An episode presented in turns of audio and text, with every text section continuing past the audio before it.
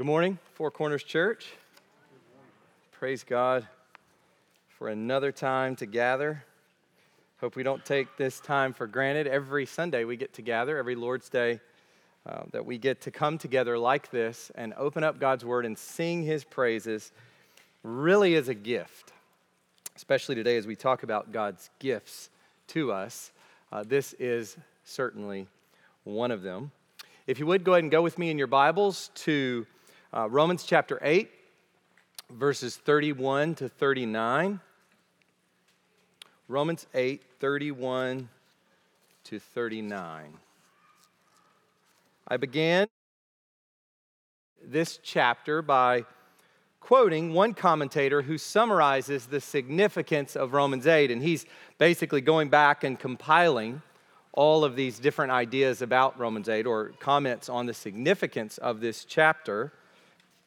He says, The inner sanctuary within the cathedral of Christian faith, the tree of life in the midst of the Garden of Eden, the highest peak in a range of mountains, such are some of the metaphors used by interpreters who extol chapter 8 as the greatest passage within what so many consider to be the greatest book in Scripture.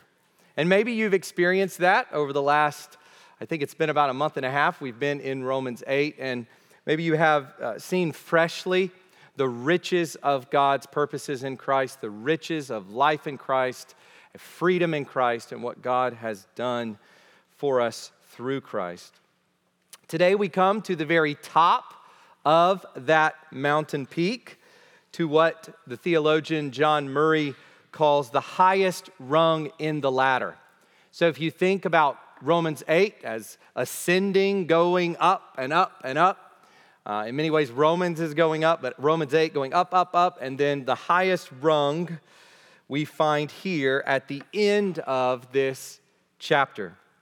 This is one of the most comforting and reassuring passages in all of Scripture. So let me just start by asking you this morning Are you loaded down? Are you heavy hearted? Maybe not, but maybe you are. You came here this morning and your shoulders feel uh, pushed down, your heart feels down in the dirt. Maybe you are loaded down by sufferings of various kinds, trials of various kinds. Maybe you are loaded down by a sense of your sin, a sense of your sinfulness, that indwelling sin uh, that you've seen in your heart, or you have experienced, or those you love have experienced in your actions. Sense of your own sin. Or maybe you're just loaded down in general by fear fear of what's to come. And I think what the Holy Spirit is saying to you this morning, by virtue of the fact that you are here under the teaching and reading of this passage of Scripture, the Holy Spirit is saying to us, Come and drink from this passage. All who are burdened, heavy laden, to use Jesus' language in the Gospel of Matthew, all who are heavy hearted, come here to this text and drink. Let me ask it this way Christian, particularly you who uh, are a Christian, are you wallowing in guilt? Are you doubting God's love for you for whatever reason? Are you wondering, you know, you wouldn't say this, and at, a, at the deepest level, you don't think this, but on the surface and in, in, in difficult times, are you wondering whether you're really going to make it to the end? Whether you're really going to cross the finish line? You're really going to receive all the promises that God has for us in His Word. Once again, come and drink. And if you're not a Christian, you're not a believer here this morning, I want you to know that this is what you are rejecting. What we're going to see this morning this security, this firmness of ground, this unshakable hope, this immense, infinite love. This is what you're rejecting when you reject the gospel of Jesus Christ. You are choosing temporary pleasures, fleeting pleasures, things that can never satisfy your heart, things that will never provide meaning for your life. Choosing those over these infinite riches of security and love by God in Jesus Christ. The title for the sermon this morning is Safe in God's Hands. And this is part one. We're going to begin uh, this passage this week, and then we'll finish it up next week, Lord willing. Safe in God's hands. Chapter 8 of Romans has filled our minds with assurance. I mean, so much material here, and uh, several people have come up and, and mentioned how God has used Romans 8 just in the last month and a half to reassure, to comfort, to strengthen, to help them do what the writer of Hebrews so often, so often talks about is to hold fast to your confession of hope without wavering. Romans 8 is meant to do that, so it is, of course, no surprise that when we go through it as a church, God does that in our hearts. He, it has that effect. It's an amazing thing as a preacher to go through passages of Scripture and know what the author's intention is, and therefore what the intention of the Holy Spirit is in the text being authored, and to, to know that it is meant to have this particular effect on the people of God, and then to actually see it have that effect on the people of God in private conversations, in elders' meetings, and one on one talks with people, in gospel community group, and in our praying together to see what God does through His Word, His life giving, life sustaining Word. So, chapter 8 has filled our minds with assurance, no longer condemned in Christ. That's how it began set free and led by the Spirit of God, calling out to God as Abba, Daddy, dear Father, and awaiting our guaranteed inheritance, not an inheritance that we might receive if we work hard enough, not an inheritance that uh, is is pretty sure, but a tad bit shaky, but an failing inheritance, a guaranteed inheritance, one for which we've already received a pledge and the first fruits in our very hearts. Knowing that the sufferings of this life are nothing in comparison with our future glory, that nothing you could experience in this life, no matter how painful, could ever compare in magnitude to the glory that God has provided and will provide for us one day through Christ. Being assured of the Spirit's work of intercession in the midst of our weaknesses, we don't pray as we should. We don't know what to pray. We often do not know God's will, and we never know God's will perfectly. God's precious Holy Spirit is there all the while, making intercessions for us in the midst of our absolute ignorance that all things work for our good, and that our ultimate salvation is part of an unbroken chain that goes back to the love of God before the world began? That's what we've been looking at so far in this lofty mountain peak chapter of Romans 8, this Garden of Eden, this tree of life in God's Word. And now we come today to these words in verse 31. What then shall we say to these things? If God is for us, who can be against us? Now, interpreters have debated what Paul means when he says these things.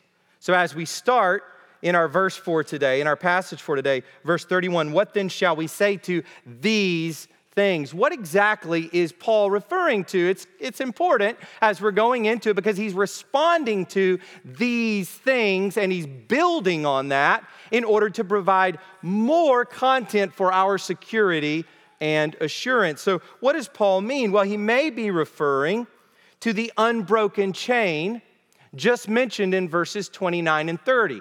So he may be referring to the immediate context. God, through Paul, has just assured us that those whom God foreknew, he predestined, he called, he justified, he glorified, unbroken chain, going all the way back to the unmerited love, covenantal love of God in Christ before the world began. He, he may be building on all of that as he goes into those few verses, as he goes into this passage. Or he may be referring to everything he has discussed since chapter 1, verse 16. So some have said, well, at the very beginning, uh, of uh, Paul's letter. He says, I am not ashamed of the gospel, for it is the power of God for salvation to everyone who believes, to the Jew first, and also to the Greek. So it's the gospel itself that has been unfolded for us and unpacked for us with all of its facets and dimensions since chapter 1, verse 16. And Paul is putting the capstone on all of it. Or, finally, probably the best explanation Paul may have in mind everything covered in chapters 5 through 8. I think that's probably the best explanation for this. This seems the most likely because of all the similarities between the beginning of chapter 5 and the end of chapter 8. And I had Trey read that. It, it's, it's rare that during our scripture reading, I have us read a passage from the same book that we're in. I try to avoid doing that. But the reason we did that this morning is because I want you to see these brackets. Those first 11 verses of Romans 5 are very parallel in their content, what they're saying to these to this last paragraph in Romans 8. And so the beginning of Romans 5 and the end of Romans 8 act as brackets holding all of this content together.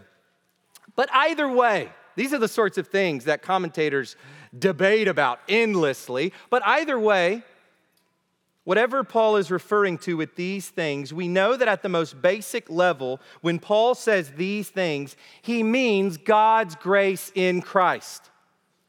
God's grace to us in Jesus Christ. And in light of that, if God is for us, who can possibly be against us? You know, we need to hear that today because I think oftentimes we are people pleasers, right? It, what really matters is whether so and so is for us or these people are for us. We care so much, some more than others, but all of us struggle caring so much what our peers think of us, what our superiors think of us, what even those under our charge think of us. We are afflicted often with such anxiety over the eyes of men instead of living before the face of God. If God is for us, Paul says, who could possibly be against us? In other words, we are forever safe in the hands of God. I think that's the big idea. God for us, period. And then he explains that, he unpacks that in these verses. So that's why I have entitled the sermon Safe in God's Hands. Much like Jesus describes in John chapter 10 after explaining how he is the shepherd of the sheep, he's the good shepherd. Jesus says these beautiful words My sheep hear my voice, and I know them going back to the idea of knowing us from last week. And I know them, and they follow me. I give them eternal life, and they will never perish. And no one will snatch them out of my hand. My Father, who has given them to me, is greater than all, and no one is able to snatch them out of my Father's hand. I think the truth that Jesus is conveying there in John 10, at the end of John 10, is the same thing that we find here at the end of Romans 8. We are safe, people of God, we are safe in the hands of God. You could go ahead and stand at this time for the reading of God's word.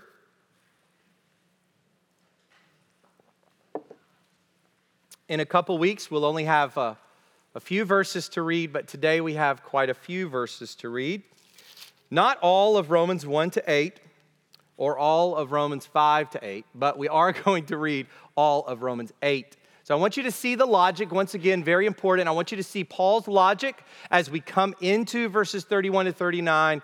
See what it is that Paul has been saying and how this really does serve as a capstone on all the glory and riches of our assurance in Christ. This is God's holy word. Romans 8. There is therefore now no condemnation for those who are in Christ Jesus. For the law of the Spirit of life has set you free in Christ Jesus from the law of sin and death. For God has done what the law, weakened by the flesh, could not do by sending his own Son. In the likeness of sinful flesh, and for sin, he condemned sin in the flesh in order that the righteous requirement of the law might be fulfilled in us who walk not according to the, to the flesh, but according to the Spirit. For those who live according to the flesh set their minds on the things of the flesh, but those who live according to the Spirit set their minds on the things of the Spirit. For to set the mind on the flesh is death, but to set the mind on the Spirit is life and peace. For the mind that is set on the flesh is hostile to God, for it does not submit to God's law. Indeed, it cannot. Those who are in the flesh cannot please God. You, however, are not in the flesh, but in the Spirit. If, in fact, the Spirit of God dwells in you, anyone who does not have the Spirit of Christ does not belong to him. But if Christ is in you, although the body is dead because of sin, the Spirit is life because of righteousness. If the Spirit of Him who raised Jesus from the dead dwells in you, He who raised Christ Jesus from the dead will also give life to your mortal bodies through His Spirit who dwells in you. So then, brothers, we are debtors, not to the flesh, to live according to the flesh. For if you live according to the flesh, you will die.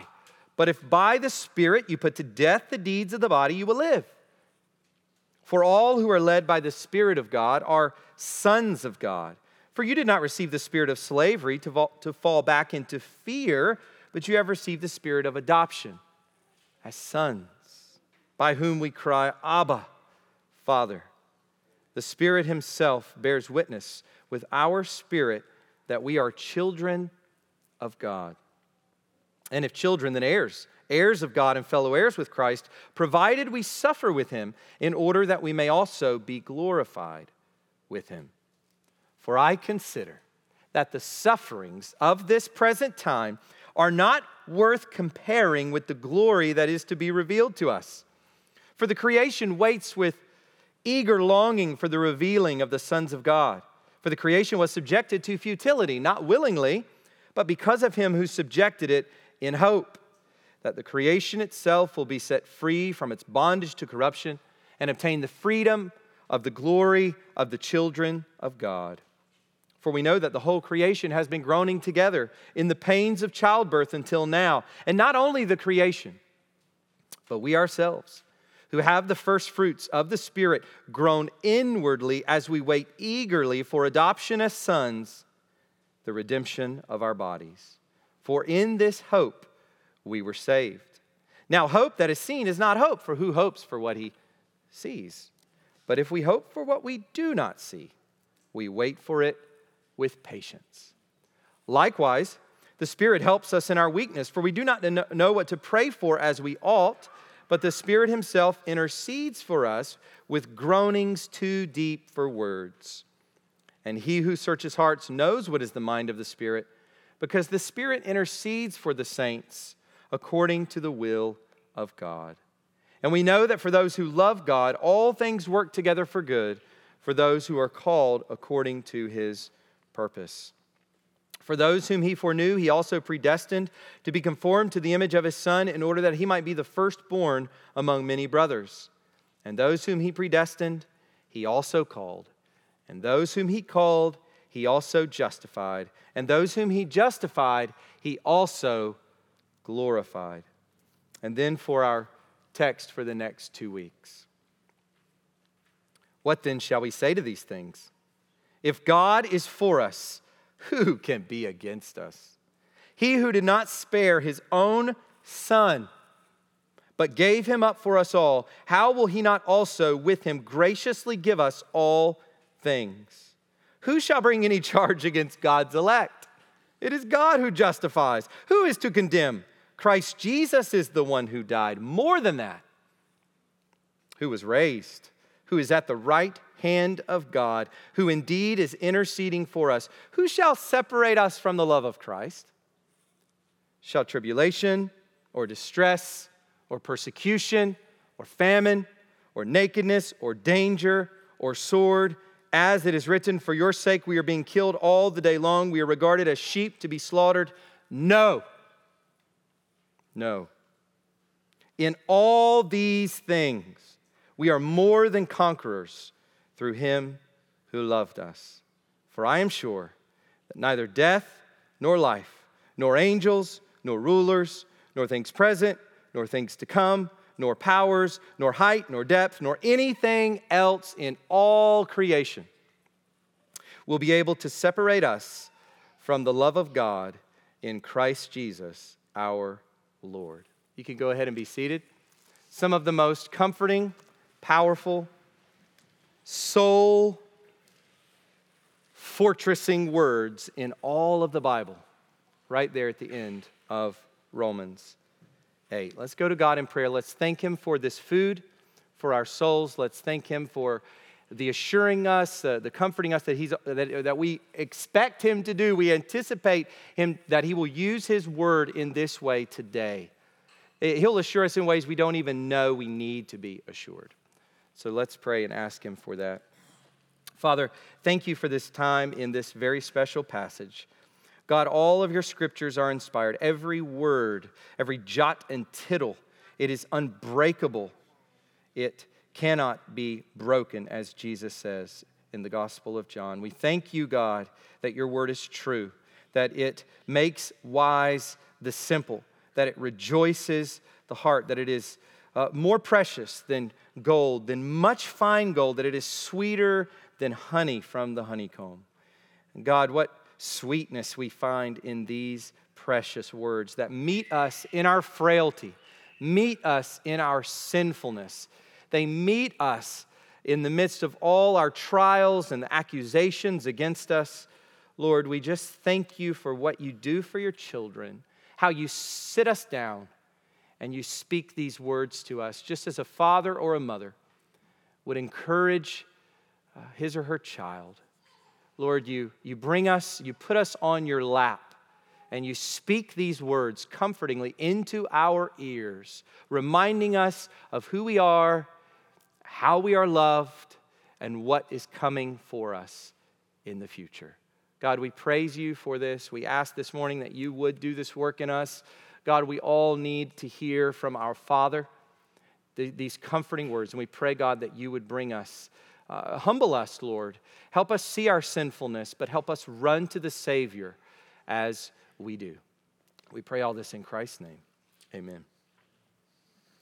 So, as we consider this morning our safety in God's hands, our security in Christ, as Paul puts it in the first verse, that God is for us we see that this involves three things. And we will cover the first two this week, and the third we'll look at next week. Uh, verse 35 and following really needs its own treatment. So we're going to we're going to look at that next week. But the first two, uh, I'll go ahead and go through all of these.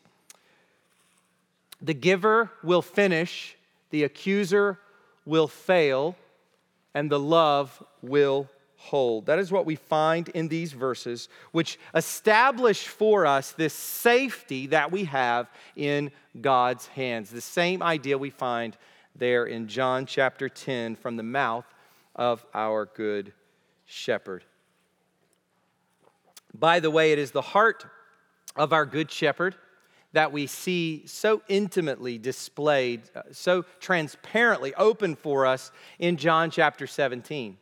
We see Jesus there in the high priestly prayer, and he asks the Father that we would be with him to see his glory. We see that the good shepherd is the one who brings us to this glory. And it's because of his love, his love for his sheep. So, the first thing we're going to look at this morning is the giver will finish. Look with me at verses 31 to 32. The giver will finish. What then shall we say to these things? If God is for us, who can be against us? He who did not spare his own son, but gave him up for us all, how will he not also with him graciously give us all things? Here we get the same kind of argument that we found at the beginning of chapter 5. I was saying before that there are several parallels between the beginning of chapter 5 and the end of chapter 8, and this is the most obvious one. The same kind of argument that we find in these two passages. It is called an argument from the greater to the lesser. From the greater to the lesser. In chapter 5, Paul says, If God sacrificed his own son for his enemies. That's breathtaking. God sacrificed his own son for his enemies. That's how Paul starts in Romans 5.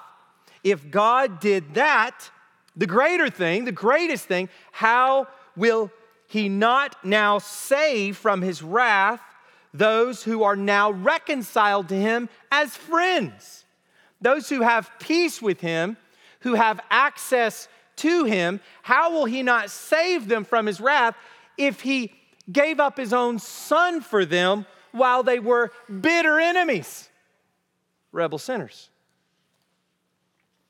He's done the greater.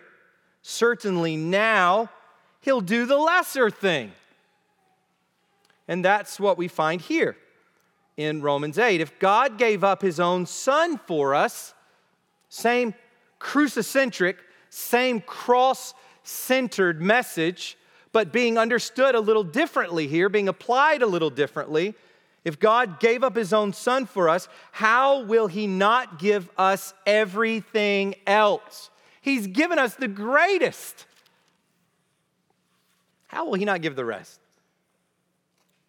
The one who gave the greatest will certainly finish giving everything else. The giver will finish. The language of giving is everywhere in these two verses. So that's the big idea. I wanted to start there just to kind of get the whole, the, the, the whole of these verses in mind. That's the big idea that Paul is trying to get across here in especially verse 32. That's Paul's logic. But now I want to go a little deeper and make several observations on what Paul is saying here in detail. So I have four of them. First, consider the magnitude of this greatest gift. Uh, that's at the center of Paul's logic. He's saying the greatest gift has been given, lesser gifts, no big deal.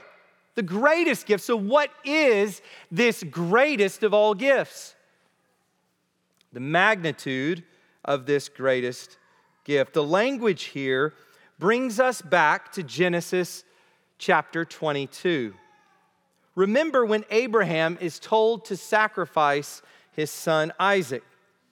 Remember the opening words. God uses them very, very carefully. This is what the Lord says to Abraham Take your son your only son, Isaac, whom you love. Son, only son, beloved son.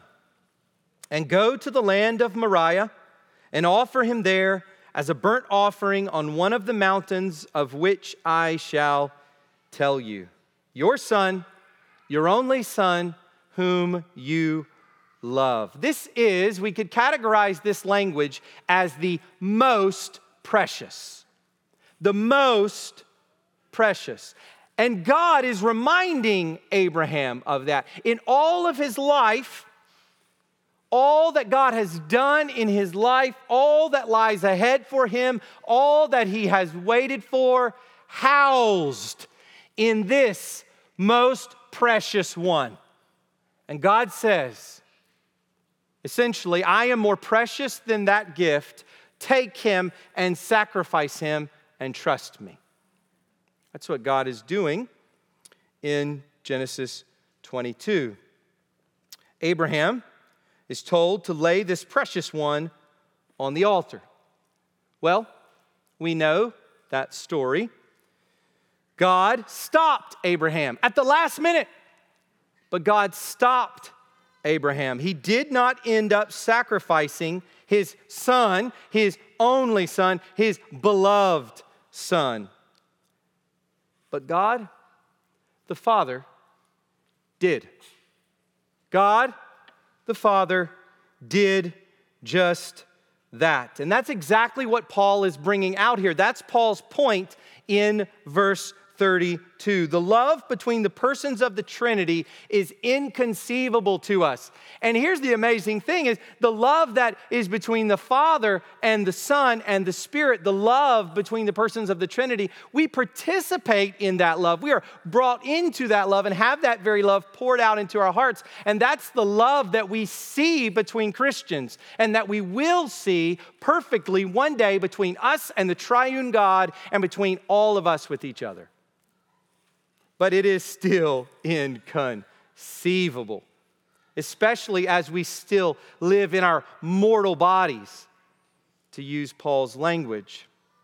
This love is inconceivable, but God has given us a picture of that love between a parent and a child. We know that marriage is a picture of the gospel, the relationship between Christ and his church the relationship between a husband and his wife is analogous to the relationship between Christ and his church, which tells us that God has embedded in all human societies a picture of gospel truth in marriage.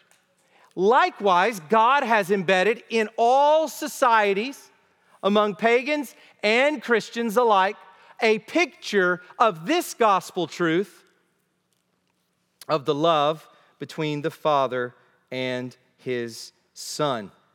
We see it. If you're a parent, you experience just a little inkling, a little finite, imperfect participation of that love that the Father has for his Son. And it was this very Son, his only beloved Son, whom he gave up under no compulsion and reflecting on no merit of ours. He gave him up to save us. There is no costlier sacrifice, there is no greater gift. What could God possibly give that would be greater than this? A heavenly body? How does that even compare? A new earth? A new heaven? What is that in comparison to his own son, whom he gave up and sacrificed for sinners like us? No bliss, no glory, no temporal or eternal gift could ever compare to this one, this most precious of gifts. So we see we have to see the magnitude of the greatest gift. A second observation that we need to make is consider what Christ was given over to. It wasn't just that God gave us his son. Here's the gift of my son for us to know him and love him and experience him. No, he sacrificed him. Consider what Christ was given over to. If Genesis 22 is the picture, Isaiah 53 is the explanation. And in verse 10, the prophet writes this It was the will of the Lord to crush him. That's what happened to Jesus. He was crushed. He was crushed. God the Father gave his Son up to this crushing death, bearing sin and shame, absorbing curse and wrath. That's what Christ was given over to. Christ, God's only precious Son, his eternal Son, all powerful Word of God, second person of the Trinity, was given over to be beaten by sinful human beings. Beaten and killed and cursed and mocked and spit on by wicked people like us. By God's rebellious people, Israel, and by the idolatrous Gentiles described at the end of Romans 1. God gave up his son to be crushed by his wrath and to be handed over to abuse and murder by sinners. Galatians 3:13 Christ redeemed us from the curse of the law by becoming a curse for us. For it is written, cursed is everyone who is hanged on a tree. Romans 3:25. God put Christ forward as a propitiation by his blood. He put him forward as a wrath absorbing sacrifice in our place. You wonder why we gather and sing. Hello? You wonder why we gather and celebrate as Christians. It is because God has done this for us in Christ. Do you, do you feel the weight of that in your heart? To be a Christian is to experience imperfectly the weight of this wondrous gift. So, Paul is asking his readers to consider the magnitude of the gift, both in how precious the Son was to the Father. That's the first part of it. But also to consider what the Son endured when he was given up. So, when we consider the greatness of the gift, we must consider who it was exactly who was given up and what he was given up to. Then we see a third observation Christ was given up for us all. He was given up for us all. This makes God's gift personal, Christian. Very personal. It's not just that the Father gave up His Son in the way I've just described for a nebulous people. In the abstract, Yes, we know that Christ died for his bride as a, as a corporate unity, for his sheep as a corporate flock. This is, of course, true. He died for his body, the church. But at the same time, Christ did this. The Father gave him up for each of us, for all of us. For Paul, and every single Christian in Rome who was reading this letter, many of whom would soon be burned alive, fed to wild beasts, killed by gladiators under the Emperor Nero. For those Christians and for every Christian in the last two millennia of the church, for every single Christian in this room, for you for every believer since Abel, since Adam and Eve. But for you, Christian, God gave this precious gift. A gift for you. Say your name because Christ knows your name. Christ knew your name when he suffered and died for you. The Father knew your name when he sent his own Son. And the Father knew your name when he chose you before the foundation of the world in Christ, the Lamb of God who was slain. It is a personal thing. Once again, if you're an unbeliever, maybe you understand a bit more why we gather and do this, why we gather and sing these praises to our King. A final observation all things are now ours in Christ.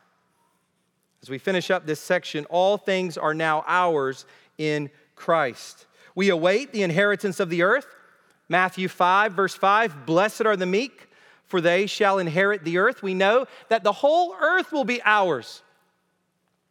Whatever you make of the promises to Abraham regarding the land of Canaan and the future fulfillment of those promises in a millennium here on earth, a, future reign of Christ here on earth. We, we have different views on those things. We'll be talking about some of that as we go through Romans 9 through 11. Whatever we are to make of those promises to Abraham, to his physical ethnic descendants with regard to the land of Canaan, this we know ultimately is that the whole earth belongs to the people of God. The whole earth. Blessed are the meek, for they shall inherit the earth. The meek are those who know Christ. We await future glorification with Christ as heirs of God and fellow heirs with Christ. All of this is ours. But it's interesting in 1 Corinthians chapter 3, verses 21 to 23, Paul tells us that this giving of all things has already begun. So when we read here, how will he not also with him graciously give us all things? I think we are to primarily understand in the context all that's going to be given to us when Christ returns and we are glorified. I think in the context here, that's how we are to understand that primarily. But it's interesting when you see Paul, the same author here, describing what we have in 1 Corinthians 3. Let me read it to you. So let no one boast in men. Maybe you've read this before and it's left you scratching your head a little bit. Let no one boast in men. So some people are saying that they are they're a, a, like a little fan club for Apollos. You got a little fan club for Peter, a little fan club for Paul, and then some people have uh, said they're just a fan club of Jesus. They've just reduced Jesus to the other guys, and, and it's all it's all messed up. And this church is really messed up. But you got these different fan clubs for these different preachers. And this is what Paul says Let no one boast in men. Don't boast in some sort of identity with this particular person. And, in, a, in, a, in a, let me just say this, I got to pause here. In, in a world of podcasts, maybe that's what you do. You know, maybe you're a Tim Keller writer, a John MacArthur writer, a John Piper writer, whatever. You've got a person by whom you define yourself, and, and whatever they say is what you do, or whatever they say is what, what you say, and, and that's how you kind of characterize yourself. You're not one of those, you're one of these. It's the same thing. That's exactly what Paul is speaking against here in 1 Corinthians 3. Let no one boast in men. And here's the beautiful thing this is actually my main point. That was all a digression.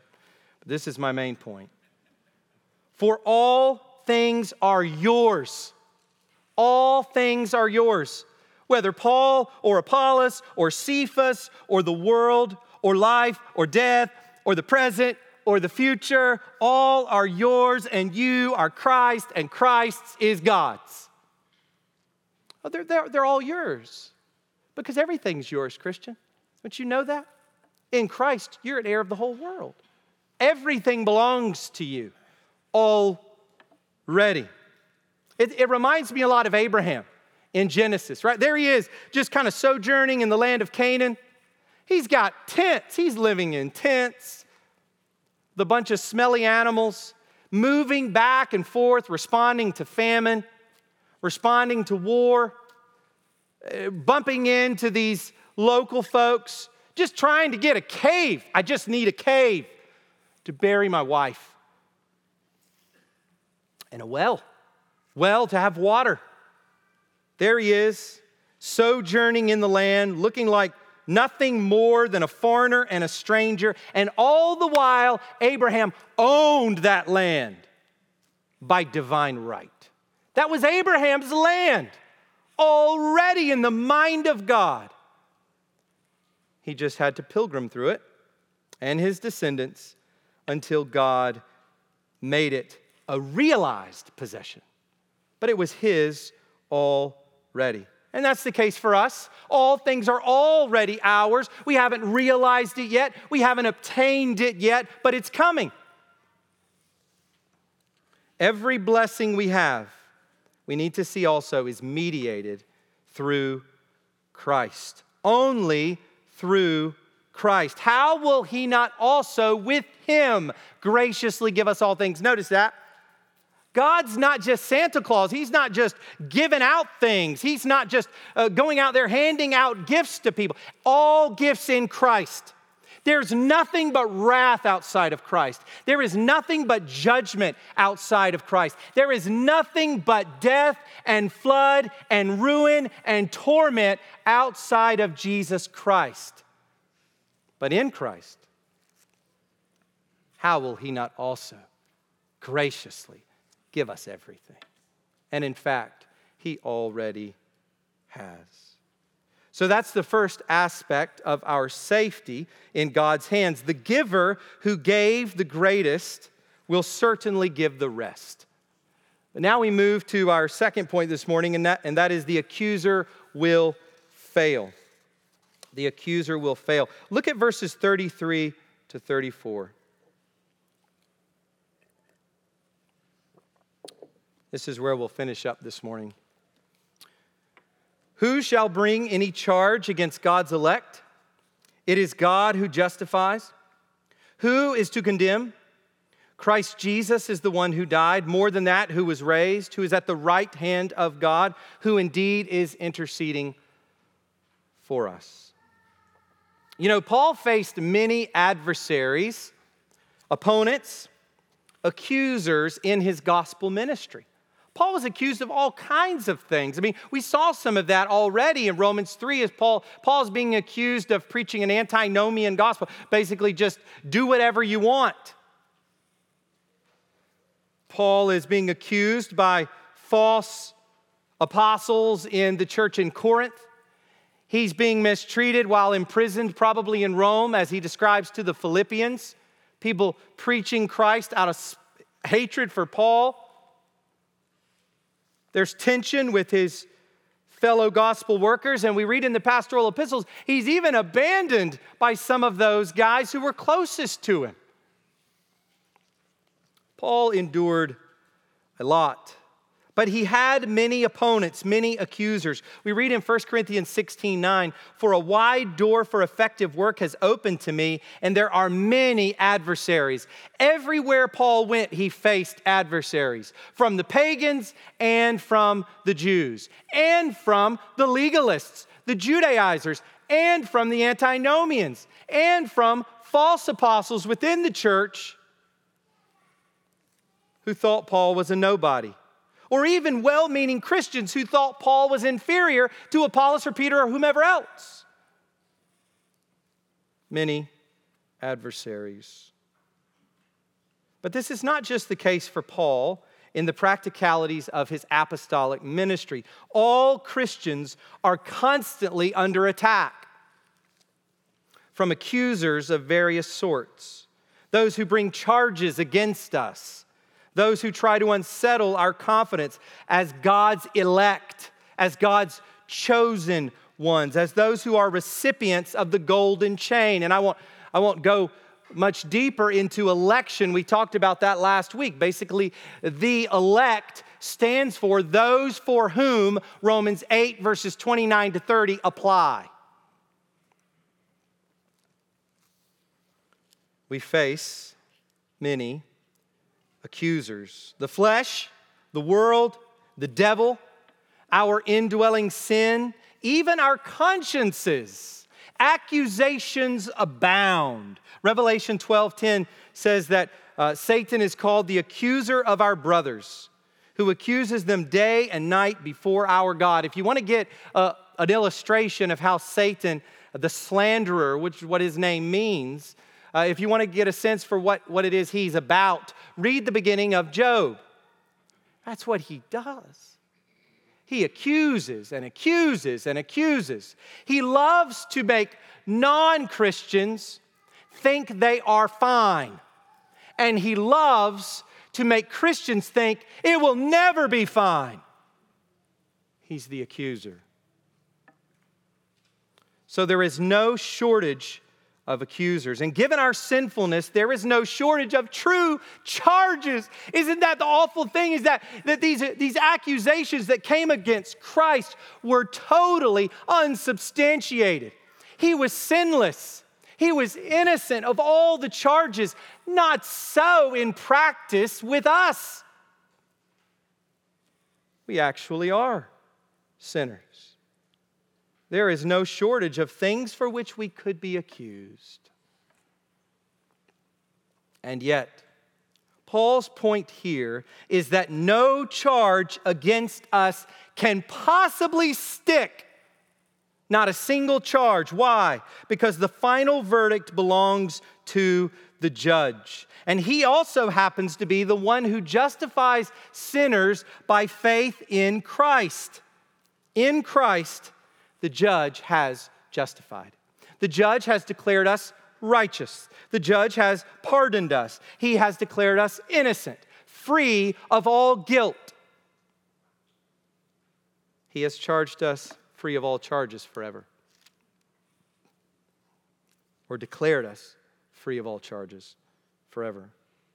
But Paul continues Who can condemn us? Who can bring any charge against God's elect? And now he asks, Who can condemn us? Answer, No one. Why? Because Christ was condemned in our place. Condemnation has already happened for us. Condemnation did not happen to us, but it happened for us. It happened on our behalf. Christ is the substitutionary sacrifice. He's the substitute. Christ is put in our place. Condemnation has been dealt with on our behalf. In Christ, there is no more condemnation to be given out. Outside of Christ, there is an overwhelming avalanche of condemnation that will fall on every single person. That's the reason why we read things like at the end when Christ returns, the, that people will cry out that the mountains fall on them. It would be better to be squished by a mountain than to endure the wrath of Almighty God. It would be better, Jesus says, for Judas never to have been born than to betray Christ and endure God's wrath for that sin. Whoever causes the least of these to stumble, be better if a millstone were tied around his neck and he were thrown into the sea. Hell is real. God's wrath is real, and it is serious, and it is a consuming fire far worse than anything you could ever dread or imagine in any horror movie or in all of your imagination. It is far worse than that. And it is for all outside of Christ, but for none inside of Christ. For none. For none. Listen to how Romans 8 3 describes this. By sending his own son, in the likeness of sinful flesh and for sin, listen to what God did. He condemned sin in the flesh. So if you're a Christian, sin in the flesh has already been condemned. Or you could say, sin has already been condemned in the flesh, the flesh of Christ. He's already taken it. There are no charges and no condemnation upon us. We are free in Christ. And so, as those with indwelling sin, what do we do? I mean, we sin. Well, we fight sin by the Spirit and we confess it with confidence in his forgiveness. Romans 8 13 and 1 John 1 9. We confess our sins, and he's faithful and just to forgive us our sins and to cleanse us from all unrighteousness.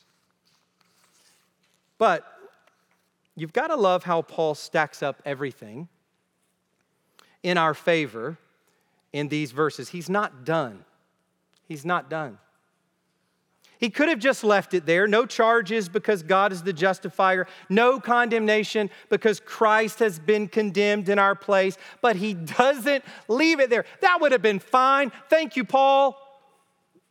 That's very encouraging. That's very assuring. But Paul is not content to leave it there. He ascends even further. Not only did Christ take our condemnation, but as the raised and exalted Lord of all, he forever lives to advocate on our behalf before the throne of God. He died in our place, and he now stands in our place as high priest forever. Hebrews 7:25 He is able to save to the uttermost those who draw near to God through him since he always lives to make intercession for them. Right now, your sins this morning, yeah, this morning, your sins last night, even during this service, in your own heart and mind. He always lives to make intercession for us. 1 John 2 1, my little children, I am writing these things to you so that you may not sin. Don't sin, is the message of the New Testament. Go and sin no more. But if anyone does sin, we have an advocate with the Father, Jesus Christ, the righteous. He's our advocate. The righteous one reigns and serves today as our advocate. So, Christian, that's your safety, that's your security. Non Christian, that's what you don't have. That's what you don't have. And what I pray today, you will, by God's grace, eagerly seek. Knock, knock, and knock, and knock until your knuckles are worn to the bone. Until the one who hears our knocking answers. First, how can the one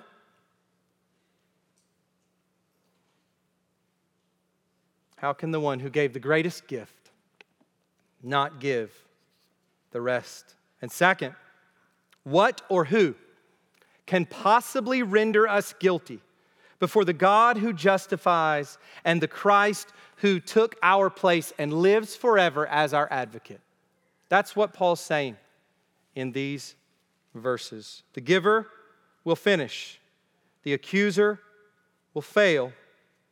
And next week, we'll see the great culmination of all of this that the love will hold. Let's pray. Father, we are in awe of your faithfulness to your promises. Lord, you are true. You are true. Just as Abraham's servant, when he went back to Abraham's family and he saw your faithfulness and your answer to his prayer even before he had finished praying, how he praised you for your faithfulness, your loving kindness. God, this is who you are. Lord, you have been merciful to us in Jesus Christ, and your mercy is undying. You will never let us go.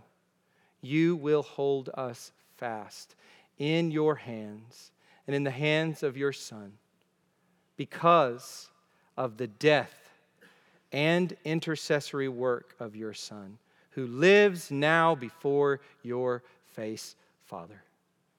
Lord, we thank you for what we have encountered in your word this morning. We ask that it would have the effect of reassuring us, that we would uh, shed fear, that we would shed guilt, that we would fight our sin ruthlessly but always in light of these precious truths and these assurances from your word. Thank you now, Lord, that we get to experience the Lord's Supper as we meditate on what you have done through Christ, as we meditate on the blood that uh, binds us in this new covenant. Lord, we pray that as we remember Christ, that our hearts would be lifted up to great confidence. In Jesus' name, amen.